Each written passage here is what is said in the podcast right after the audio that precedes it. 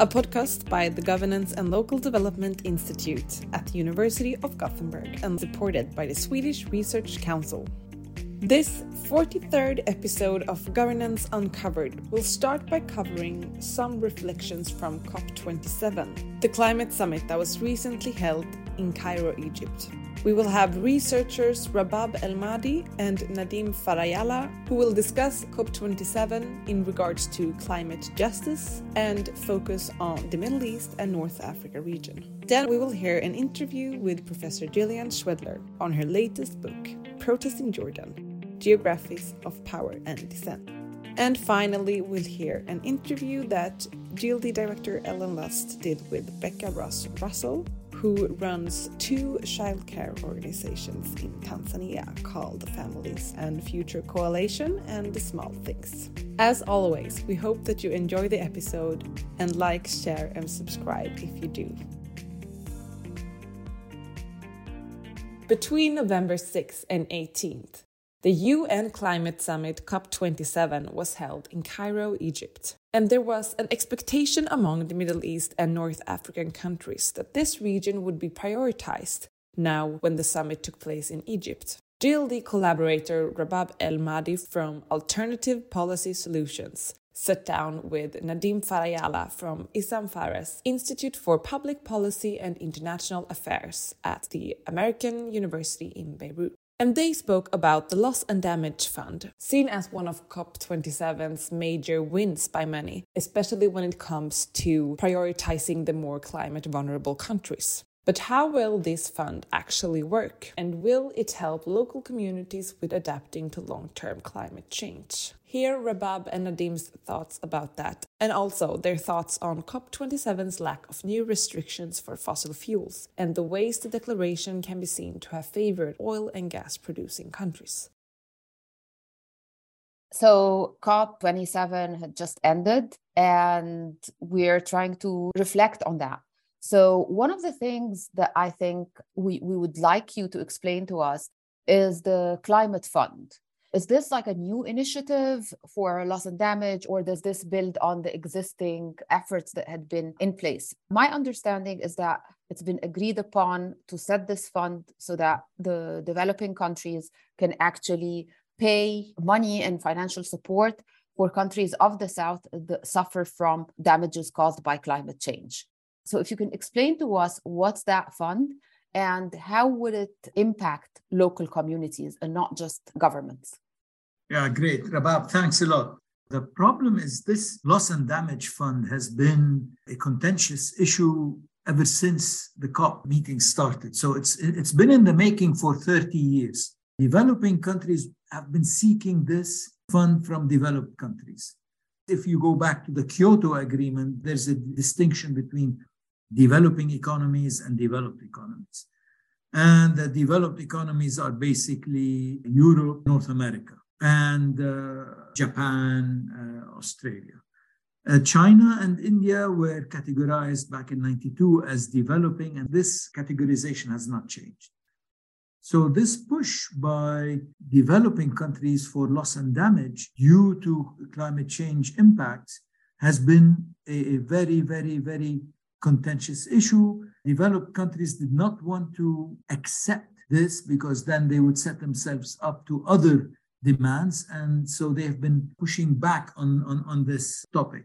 The breakthrough that occurred in COP27, the first one, occurred when the loss and damage was put on the agenda in the first place. It took two days of negotiations to put the loss and damage on the agenda. That was a great breakthrough. Finally, the good breakthrough came in when the EU made an about turn. I think it was Thursday, just before the official end of the COP. And they said that they support the loss and damage, but other countries have to contribute. It's not only the developed countries, those that have shifted from 1992 till now from being developing to develop. Mainly, they were targeting China for that. They did this to squeeze China because China was leading the other countries in, in the demand for loss and damage. And also, this put a lot of pressure on the US to accept this. So, 40 hours of negotiations after the, uh, the official closure of the COP, supposed to end on Friday, it stayed on until the early mornings of Sunday.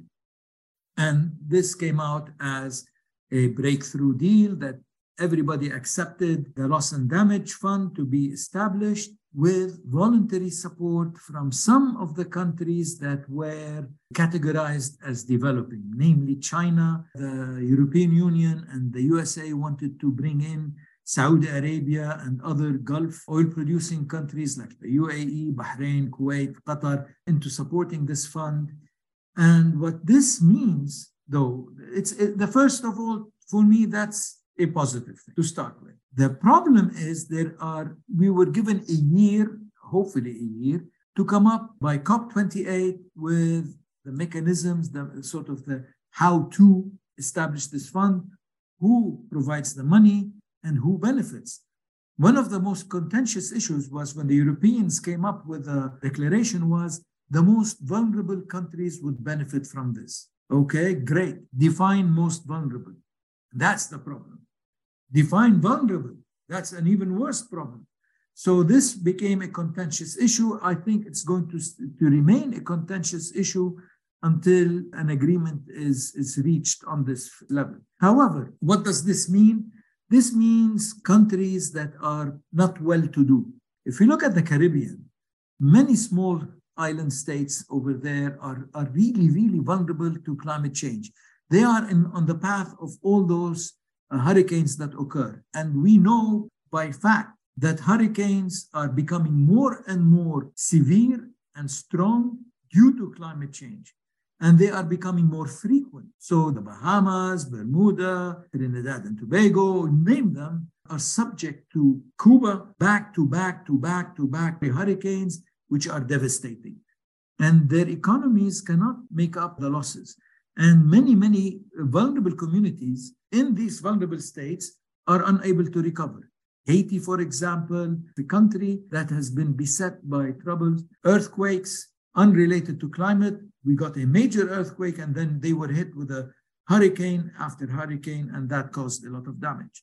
Bringing it more closer to home in the West Asia, North Africa region, if you look at the monsoon season that starts in June to October in Southeast Asia, it affects a lot Yemen and Oman and has some lingering impacts into Saudi Arabia. This is when you have a lot of the rain occurring. And also cyclones occur frequently during that period. Oman was devastated on several occasions by strong cyclones, the most famous of which is Gonu, leading to billions of dollars of damage, etc. Oman supposedly can manage this because of its oil revenue. Yemen has absolutely no ability to recover. Yemen is already suffering from political turmoil and is destitute. Then you get into problems with severe weather, they are unable to recover. Let me interrupt you with two things here. Listening to what you're saying, I'm worried that this fund will become sort of like an emergency fund so catastrophe hits, these countries get some funds, but it's not going to help with the adaptation and with preparing those countries and those vulnerable places basically to how climate change is impacting them long term. You know things to do with the agriculture and resources. So that's my first concern. The second concern is that many of those countries are unfortunately not very democratic, and hence, will there be any kind of guarantees that local communities will be treated justly when it comes to how those funds are, are divided or used? As opposed to priorities set by non democratic governments, which might be benefiting a small elite? Okay, good questions here. Loss and damage in parts is going to be an emergency fund, but how they structure it is going to be different. Keep in mind that it's not the only financial mechanism that's in place. In COP26 in Glasgow, there was a major push to raise the uh, adaptation fund. And COP27 was to be the implementation COP where these financial mechanisms are outlined, discussed, agreed to, and set in motion. This did not happen. But you've got the loss and damage now, it's in the picture, the mechanics of it are not clear. You've got an adaptation fund to which more ambition is going to be put in, more fund is going to be put in. So that will help countries plan for the future. You've got already the mitigation fund. I call it the mitigation fund because most of the fund that goes into climate action is into mitigation. So you've got that. That's the $100 billion supposedly that's going to be paid every year that was supposed to have been paid.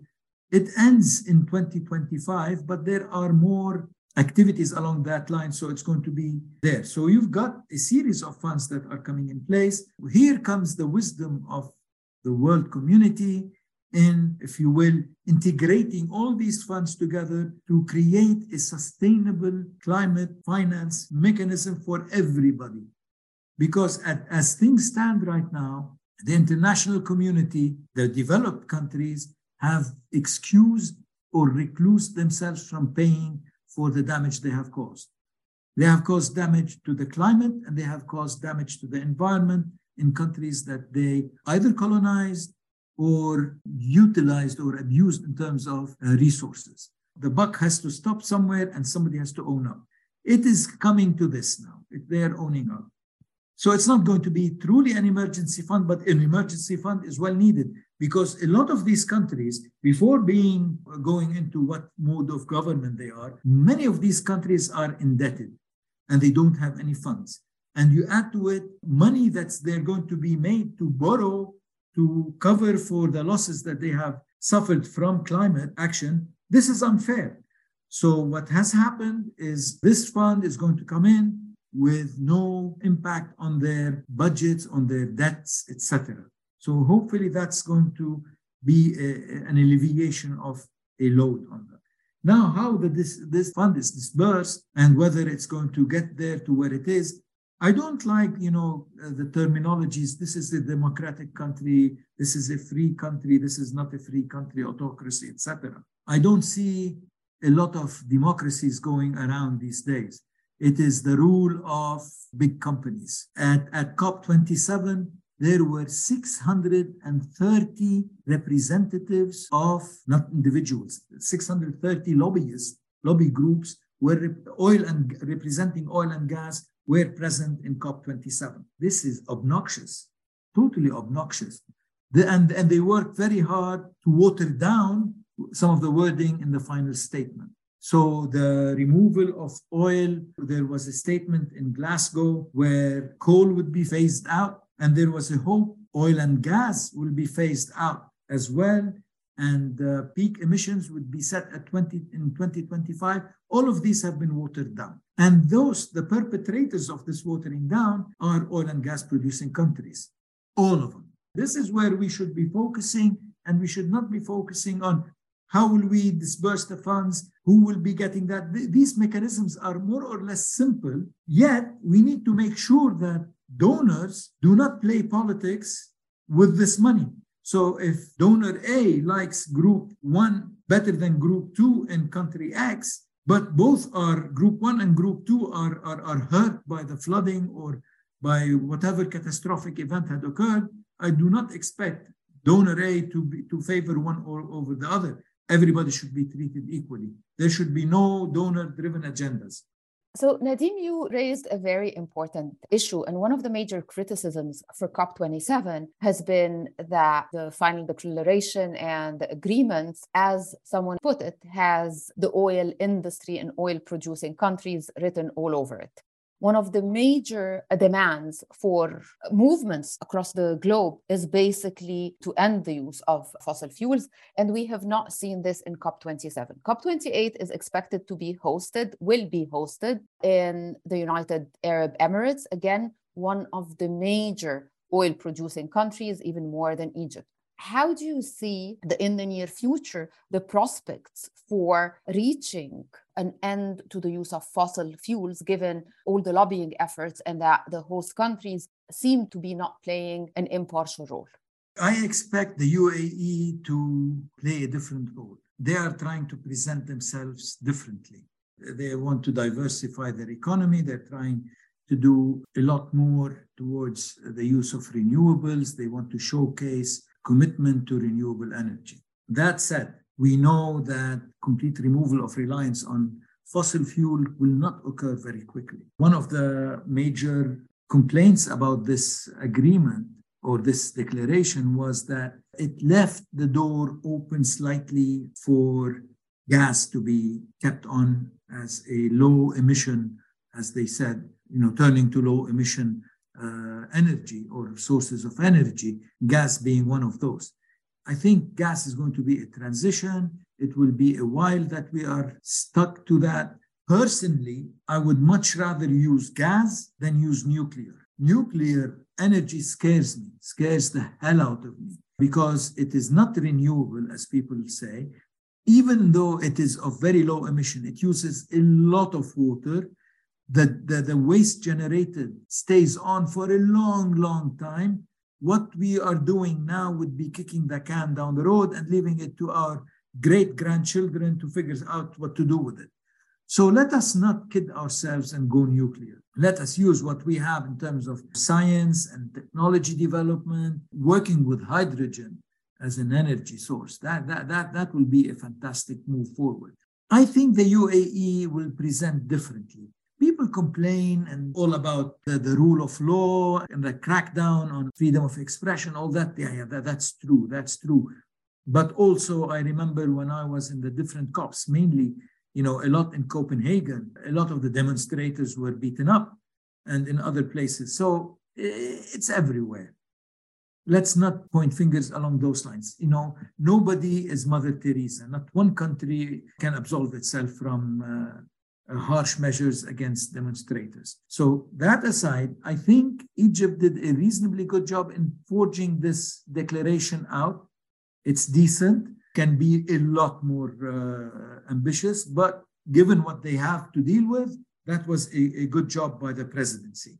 Now they hand it over to the UAE. UAE may be able to do things a little bit differently. Let's wait and see. The good thing is we can put pressure from now until we have a year, basically less than a year. We have about six, seven months until the Bonn meetings start again and we can start you know ratcheting up the pressure to demand much more ambition much more clarity, and we want more, basically. Really, we want more. When, when people talk about the loss and damage, it's about justice. To me, climate justice is not about the now.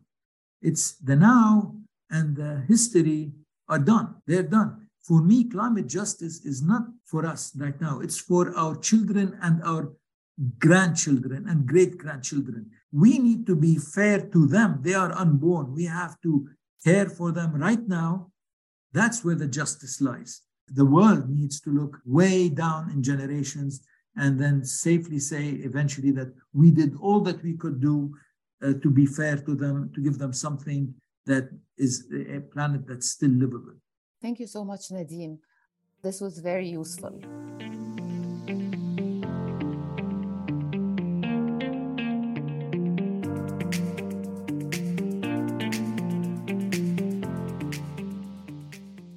A few weeks ago, Jillian Schwedler, professor of political science at Hunter College and at the City University of New York Graduate Center, visited us in Gothenburg and gave a seminar on her new book, Protesting Jordan Geographies of Power and Dissent. This is a book based on her 25 years of field research, and it examines protests in Jordan as they are situated in the built environment, bringing together considerations of networks, spatial imaginaries, space and placemaking, and political geographies at local, national, regional, and global scales. Ellen Lust sat down with Jillian to talk about this book of hers and to explore how we understand protests in Jordan and elsewhere.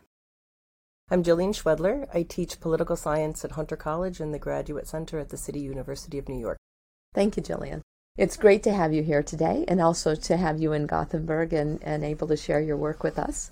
Congratulations on years of work coming together. Thank yeah. you so much. I'm really happy. You're looking at protests in Jordan and you're making a case that, that we can understand not only protests and protest movements the way that we often study them, but that we can understand Jordan, kind of the state of Jordan and Jordanian politics more generally. And that we can think about particular spaces and local spaces and how they're how they're effectively controlled or contained during protest events or in order to deal with protest events.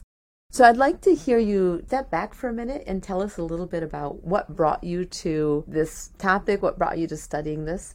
So I started studying protests as part of my earlier project the Faith and Moderation book, and I was attending protests that Islamist actors were participating in.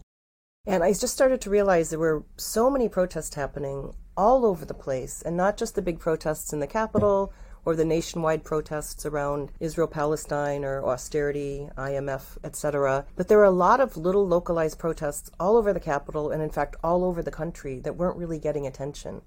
And so I started thinking about protests not just as things that social movements do, like if you're studying the labor movement, then you look at labor protests, but rather thinking in a real localized sense, like what do protests in a particular space look like over a very long span of time, in some cases, decades. So, protests that are in front of the prime ministry have evolved. Even all these different groups are engaged in them. At that particular location, they've evolved, and the police responses have also evolved. So, I started just engaging that and looking at patterns, and I realized that it does play a central role in how the state responds to different protests. So, it's not only trying to put down the big protests, it might be in an outlying area that's important to the regime few dozen people is a really contentious protest that they have to attend to. Can you give us a sense how that evolution takes place or looks like in terms of give the example of the prime minister's residence, right? What does that look like over time? Okay, great. So the prime minister's residence is located at the fourth traffic circle, which is called the fourth circle in Amman. And it's illegal to criticize the government. It's illegal to criticize the king under several laws. And so people direct their anger at the prime ministry. And so the fourth circle location where the prime ministry is, is a common place for protest. So in the 90s, it was a major intersection, actually with a traffic light. Protests would go out there and clog the traffic to bring the city to a stop. And it was a very effective means of getting attention. Over the years, though, that particular site has evolved. First, in terms of the government trying to ease the traffic congestion, created all these underpasses. And that affected protests in the fact that they couldn't bring the traffic to a standstill anymore. And secondly, a lot of the people in those cars underneath had no idea a protest was happening. So they were less disruptive, but they were also less visible. Yet the site remained an important place for protest. And in recent years, particularly since the uprising period, it was really a go to place for protest. And at some point, the government decided we don't want protests here. But instead of banning protests there, they initially cordoned off a pedestrian plaza where people would gather in the center of the traffic circle. And they put up a fence and landscaping and trees so you couldn't protest in that space. A little bit later, there was a parking lot just next to the traffic circle where people would gather. A big fence went up around that parking lot. And eventually, they decided they didn't want protests there at all. And they allocated a new location, which was a parking lot by the Jordan Hospital, that they could have protests there. And what was funny is people would protest there and call them Fourth Circle protests, even though they were no longer on the Fourth Circle. And so I traced these kinds of evolution in a number of protest sites in Amman, the sort of really fine grained detail of how the space is changing and how the government's trying to create constraints to make it difficult for people to gather and protest. And you kind of present a framework, right, of how we can think about the strategies that governments or that regimes are taking towards the protesters and and how they're sort of using space in order to contain essentially opposition or protesters. Can you give us a kind of a rundown of the different strategies that you've found? Sure. So the one I just mentioned with the fourth circle, which is to create exclusions, fences and walls, ways of preventing from gathering on a particular site. So I see a number of instances of that. I see also containment, which is whereby you can protest in a particular location as long as you don't leave that location. And that's common, for example, on university campuses or in some of the refugee camps. You can do whatever you want, just don't try to take it out and block the main streets. Also, erasures, ways in which governments try to wipe away any evidence that a protest happened on a certain site. So, immediately that will mean things like taking down any banners or placards or anything left behind. But it can also mean erecting nationalist symbols in place of that to signify, you know, nationalism in the state and military strength, pictures of the of the monarch and what have you. There are also other kinds of erasures such as not in Jordan but in Bahrain, the Pearl Roundabout, which became a symbol of the 2011 uprising. And they not only disassembled the Pearl Roundabout statue and turned the traffic circle into an intersection, but there was a coin in circulation that had the Pearl Roundabout statue on the coin, and they took the coin out of circulation.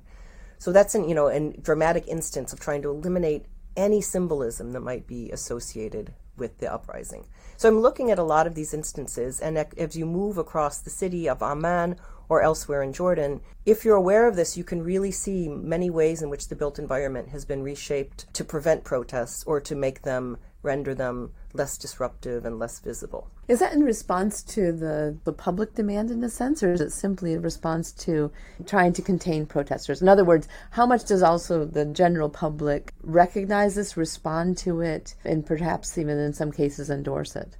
So I'm not sure about the general public. I, anecdotally, I can say a lot of people are very annoyed by protests that tell me they're sick of the fourth circle, traffic circle being clogged up, and the protests aren't going to accomplish anything. And why do these two dozen people get to inconvenience the rest of us? From the regime's perspective, what I find interesting is I just don't know who's calling for these to happen. So, in some instances, it's clear the government owned spaces, the government is paying, or the municipality is paying to put up fences mm-hmm. around traffic circles and landscape them and render them inaccessible. In other cases, when there's private lots that fences go up, I don't know, for example, it could be that they're being harassed by the government to put up that fence. It could be they're nervous they might be sued, that something could go wrong. They maybe just don't want the protesters there and they take it on their own initiative. Another example, which isn't in the book but came after the book was in production, is after the Sheikh Jarrah protests, people went around all the trash cans and stenciled the Israeli flag on all these trash cans. Interesting. And uh, one of the municipal gover- governors I don't know his actual position, but somebody worked in the municipality, told uh, anthropologist Kyle Craig that he took it on his own to have those washed over because he thought this is what the regime would want. And so we don't know that there's a central articulated strategy. It could be that one fence goes up and others decide this must be what we want to do, must be what the regime wants. But the cumulative effect is all these spaces have been shut down. Yeah, that's really interesting, right? And it does lead us to not simply assuming this kind of yeah. single central force that decides how to respond right. Here's to. the strategy, yeah. we're going to do it. Yeah. Which is, I think, really useful, right? In a reminder vis a vis some of the work on protests, which does suggest that we have a single government right. response and, and that we can think about it in those terms. I think the other thing that you're really doing is asking us to think about and almost problematize protests themselves differently than most of the literature does. Yeah, there's a dominant focus on success or failure. And this scholarship, I'm not saying there's anything wrong with it, but it trains our vision to look for particular things. They're making demands. Do they achieve those demands? And if they don't achieve those demands, it's a failed protest. And that's true. It's failed on that count. But I'm really looking at other kinds of political effects that protests can have. So, for example, the Muslim Brotherhood likes to have large protests that are not contentious, and they'll take photographs of it and they'll be publicized in their publications, which is a way of signaling to their own constituency, maybe to a wider population, that they still exist, they're important, that they can get out thousands of people at a protest. But it's not contentious towards the regime, but it does a different kind of political work. Other activists talk about protesting in spaces that seem to be non contentious at all because they don't want the opportunity to protest to disappear. So they're just trying to keep open spaces to criticize the government, even if they're not going to achieve what they want. For example, the regime isn't going to cancel the peace treaty with Israel because of protests. And they know that but they keep protesting because they want to preserve that space. And also, they tell me that when a big event comes, they want people to know where to go to protest. Right. And if they're familiar with certain places are the go-to spaces, then people will turn out there. If people don't have a sense of where people are protesting, even if they're annoyed by those protests, when a big event comes up, they won't necessarily know where to go. So I think there's a lot of these very tangible political effects of protests that have nothing to do with whether they accomplish their quote unquote goal. Yeah, it's almost like thinking about when candidates are running for, for office, right? That sometimes a candidate does not expect to win, but is trying to do agenda setting or do other things. And if we only focus on, you know, did they win or lose, we lose a lot of reasons candidates can run or protesters can protest. Yeah, precisely. yeah. yeah. Very interesting work. So, in a sense, you're shedding light on not only the dynamics of, of, protest and thinking about the Jordanian regime, but kind of more generally this question about how do we understand phenomena in a mm-hmm. sense, right? And what kinds of meaning should we give it? What place does it play? Are there other things that you either that came out of your work or that you think that these are things that people should be paying attention to and that are misstudied or not fully studied? Well, in addition to not assuming that large protests are more contentious than smaller protests, I think that's something really worth considering. And I hope people think about this comparatively. I'm going to try to think about it comparatively. But another issue is thinking that protests aren't these exceptional moments of rupture to normal time politics. And they seem that way when we only attend to the big protests, like the uprising period or, you know, nationwide protests. And those are significant. I'm not saying they're not. But there's so much that happens in between and so there's two kinds of observations that I think are worth considering. One is that resistance and protest is pretty ongoing, and this isn't only in Jordan, this is in many countries. And so the governments are often maneuvering to diminish protests here, to address and co opt here, but it's an ever going struggle to sort of respond to resistance, which is pretty ongoing. The second thing is if you are interested in those big protests like the uprisings, if you don't know how people are protesting routinely before, you're not going to notice what the real innovations are. So, at the beginning of Jordan's uprising period, people poured into the downtown area where they always pour into. But the real innovations were these smaller groups in outlying areas that came to be known collectively as the Hirak, which were small in number, but they were new.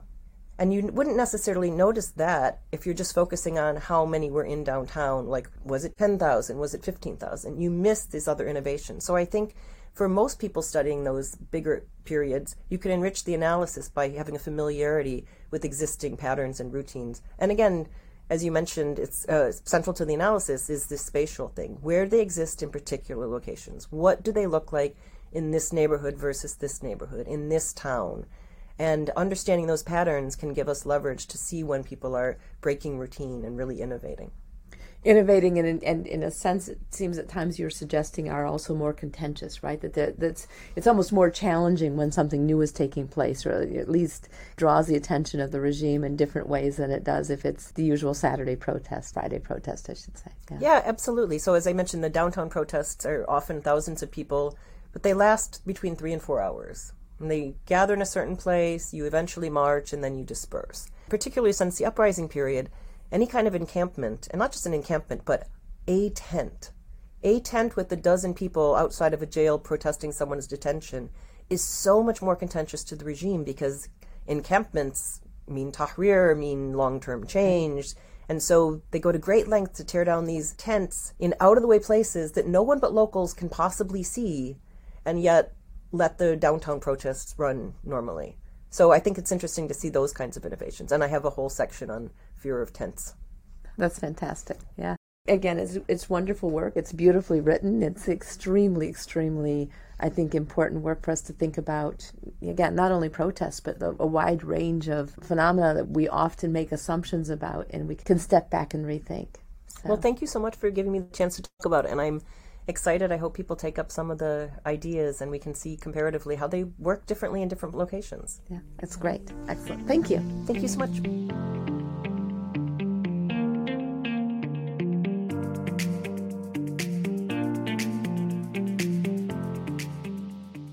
Bekka Ross Russel is the founder and executive director of the Small Things Tanzania and the Families and Future Coalition in Tanzania two organizations that aim to support families who cannot take care of their children for different reasons. On the Families and Future website, they say, we believe in a coalition of organizations working together can democratize and decolonize access to high quality training and practical support. This is to help grassroots organizations improve their quality of care and move toward family first models. End quote. Ellen met with Bekka to hear more about how they work on the ground to combine grassroots perspectives with institutional knowledge to meet families where they are and ensure that fewer children grow up in extreme poverty. Thank you, Bekka, for joining me today. We're in Boston, and that's a great place to be. You're usually in Tanzania, so I appreciate I that we're that we're together in the same room to, to discuss your work and, and the conditions in Tanzania itself. I'd like to just begin by giving you the opportunity to introduce yourself and the work you do. Thank you so much for having me. You're right, Boston has been beautiful and it's really, really nice to be here. My name's Bekka Ross Russel. I'm the executive director and the founder of the Small Things Tanzania and also the Families and Futures Coalition of Tanzania, which are respectively our direct service work and systems change vehicles I've been in Tanzania for 12 years and feel very privileged to get to, Get work, to work with there. the children. Can you tell us a little bit first, before we get to the work that you and the organizations do, can you tell us a little bit first about the conditions on the ground in Tanzania with regards to children? I know you work with what we think of as orphans, but how many of them are really parentless and what are the challenges that are faced? Absolutely. I think the best way to answer this is to go back in history a little bit and look at how the orphanage system was created in Tanzania in the 80s and 90s. So prior to that, uh, the families really had an effective structure where they were able to incorporate most family members. If, if a child parent passed away, there was a sort of set order for who the child would go to, and it worked fairly well. There, there wasn't a huge problem with orphan and vulnerable children. Over the course of the HIV AIDS crisis, that capacity broke down. It was no longer enough, with a lot of people, I believe over 90% of the people who passed away were in the 18 to 49 age Wow. group.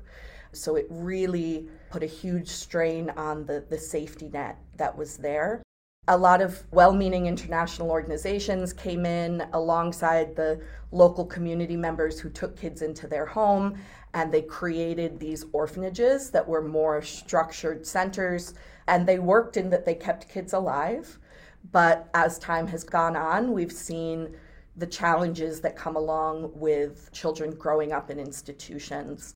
Since 2008, the number of children who've lost one or both parents has been declining, which is great. But the number of children in orphanages isn't yet. It hit an all time high in 2016, which is the latest time I was able to locate firm data for. And from my personal knowledge, it seems to have continued to plateau or climb since then. About how many is that? How many orphans are we looking at, or how many children, I should say, since since again we'll come to this, but they're not all really orphans, right? Exactly. Um, how many Um, children? So we're dealing with about the bare minimum is 25,000. That's the number of children in registered orphanage centers in Tanzania. In our district, which is fairly well covered, half of the orphanage centers are unregistered. In which district is that? That's the Meru, Arusha Meru district, Okay, Aru okay. Meru district. If you look into the more remote areas, chances are the numbers are much higher. So in reality, probably closer to 50,000 children in care, between 200 and 500 centers. And again, those are the low end Right. of the estimates. Because the 25,000 is the number of people in registered centers alone. Exactly. So on top of that, you have over a third of Tanzanian families are already caring for at least one child who's not part of that nuclear family. Um, so either a grandchild, a nephew, a cousin, and that's part of why also the formal adoption and foster system isn't used very often because most Tanzanian families.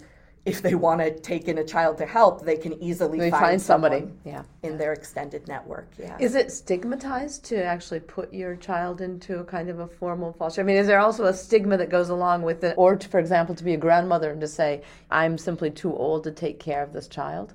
What's fascinating is there's more of a stigma against placing your child with another Tanzanian family than there is against placing them in an orphanage. Because there's an understanding that with Western funding, orphanages are often able to provide better opportunities, better education, and better long term futures for the children in care.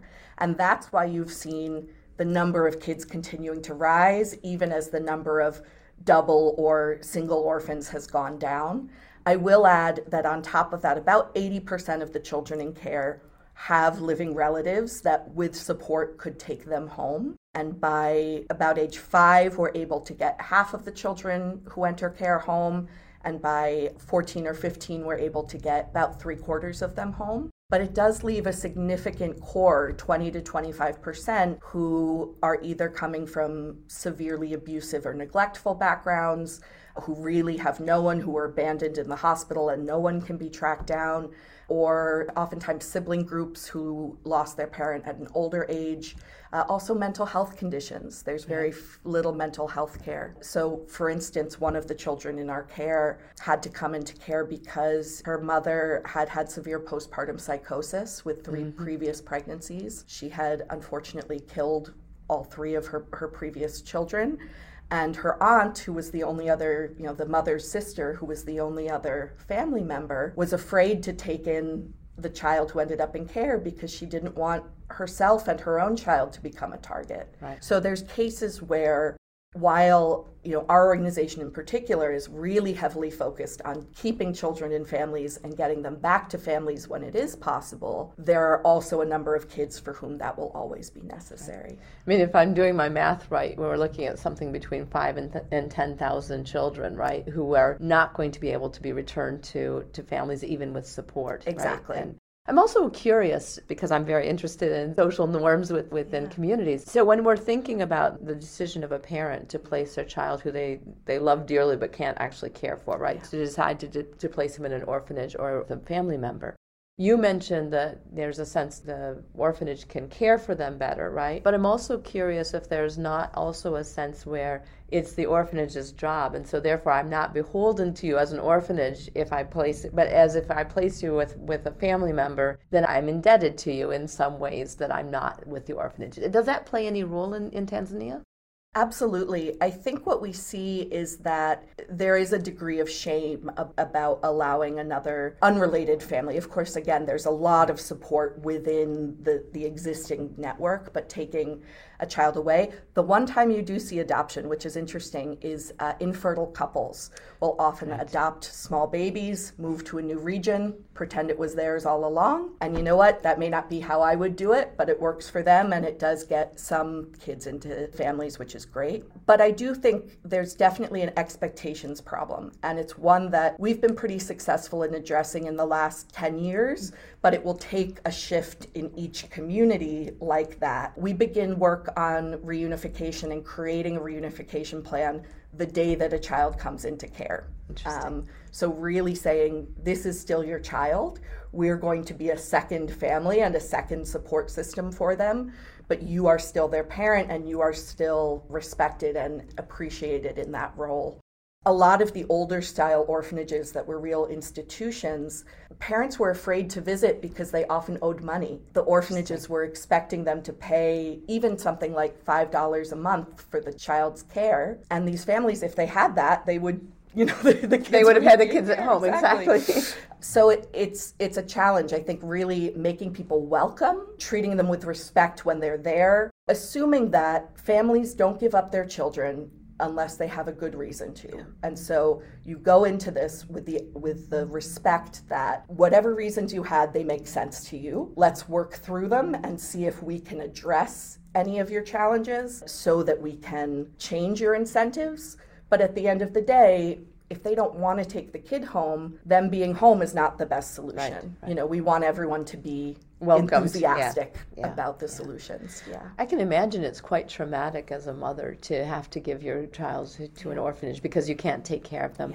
This may be beyond. I recognize there's you know limited resources, but is there any sort of mental health support for for the parents who've had to give up their children? So our the way that we work, and again, it varies broadly overall, you're absolutely right. It's much easier to give up your child than it is to get support to keep them. And that's what we aim to change. But within our organization, if there's a will, if there's somebody who's willing to care for the child, we won't remove them from the home. We'll provide economic support and over time work towards nice. independence. Usually, what's interesting is if there's a mother alive the children, even through the social welfare department, usually won't be permitted to enter an orphanage even if they want to, which in some cases leaves mothers in really tough positions. We have one child in care, actually, no, not in care, who we were able to support through outreach, but she was very close to abandoning her child. She confessed to one of our staff or a family member of one of our staff that she had tried to go to social welfare and get support. They said, You're alive. You we don't can't help support. you. Exactly. Um, she'd been sleeping on the streets, and so she was going to abandon him under a bush where she thought he'd be found. And we said, Please don't do that, you know.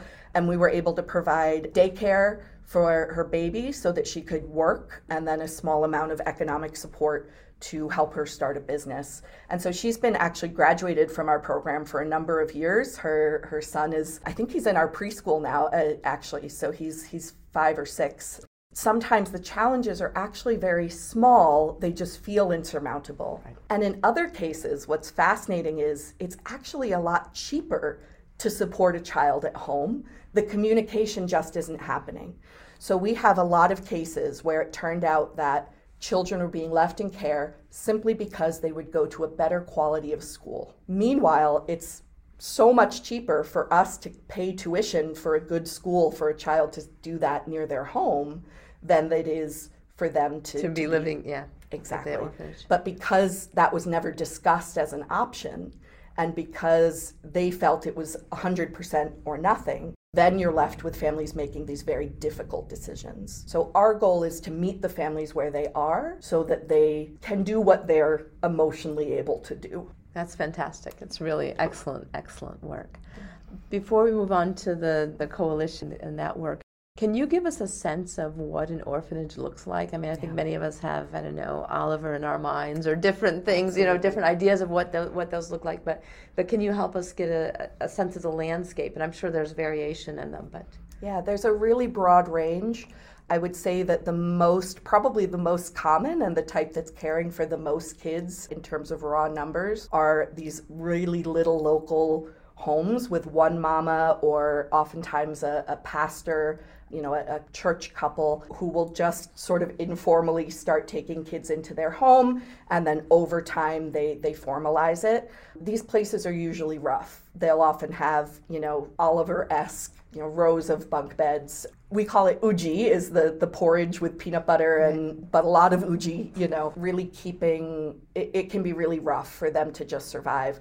Everyone in the community supports them. They'll bring food, you know, so they have the basics to survive but money for school. They often don't have any outside donors. They're just trying to, to scrape by. Then there are the internationally funded NGOs run organizations. And on average, we've done, um, we've done some studies and surveys looking at the different types of infrastructure and the different needs from different organizations. And what we found is that the locally run organizations in particular are struggling so hard with the basic infrastructure, with payment systems, with any type of administration, with any type of policies and procedures. The international organizations or the internationally backed and partnered organizations, on average, tend to do a lot better, but their quality of care can vary widely. You always have the psychological side and the physical side. And the little local places actually often do a really great job on the psychological side because the children are in a family environment, they're loved, they're in their community, they have really a pretty normal upbringing, although a poor one. On the other hand, they have fewer opportunities. The NGOs traditionally had a better funded but still an institutional style. Now, more of them, including our organization, are transitioning to family style uh, children's villages or family style homes to really basically studies show that that gives the best outcomes. But prior to that, they were a lot of institutional style buildings, not as good connection with the caretakers usually, and better provision of food, education, the, the material needs. Yes, material exactly. Resources.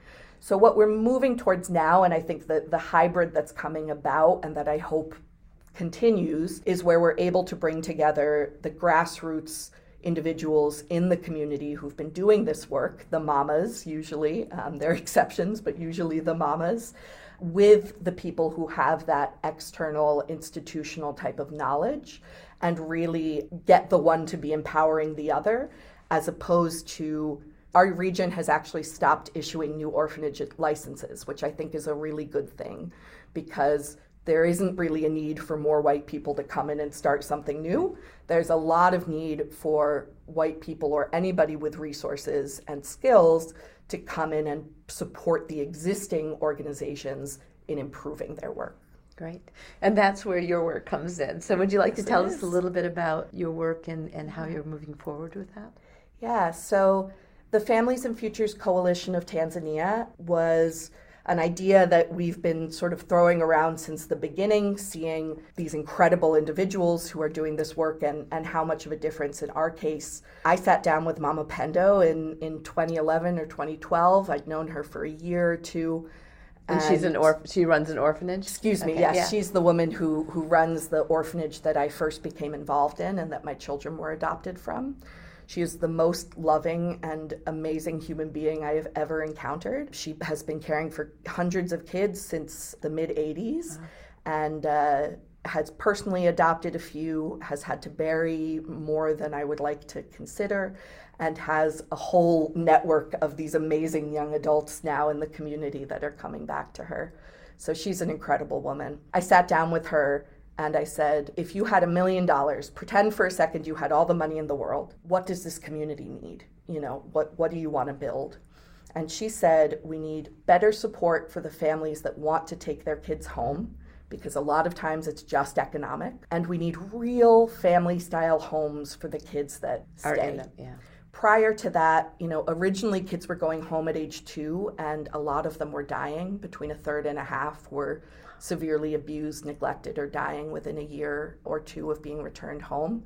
She actually stopped doing follow up visits because it was too depressing. She adopted a few but couldn't save everyone. Then there was a transition uh, where some donors came in and were able to support getting the kids into boarding school, which was a big improvement in that they were physically safe, they were getting educated, but you were seeing kids coming out having gone from an orphanage to a boarding school, never having lived in their own communities and not really knowing how to do that. One of the other things is that when we first got there, they were so underfunded. I was a volunteer originally they were so underfunded that they needed volunteers because otherwise the diapers wouldn't get changed, you know. But over time, we've been able to transition away from that so that you really cement the caregivers' relationships with the children. And I think that's been a core part of our direct service work and, and the way that we've helped turn what was an orphanage into a family style children's village that really does provide loving care for the interim, usually as hopefully as short as possible, that children need to be in care. So, based on this 10 years of experience uh, administering programs,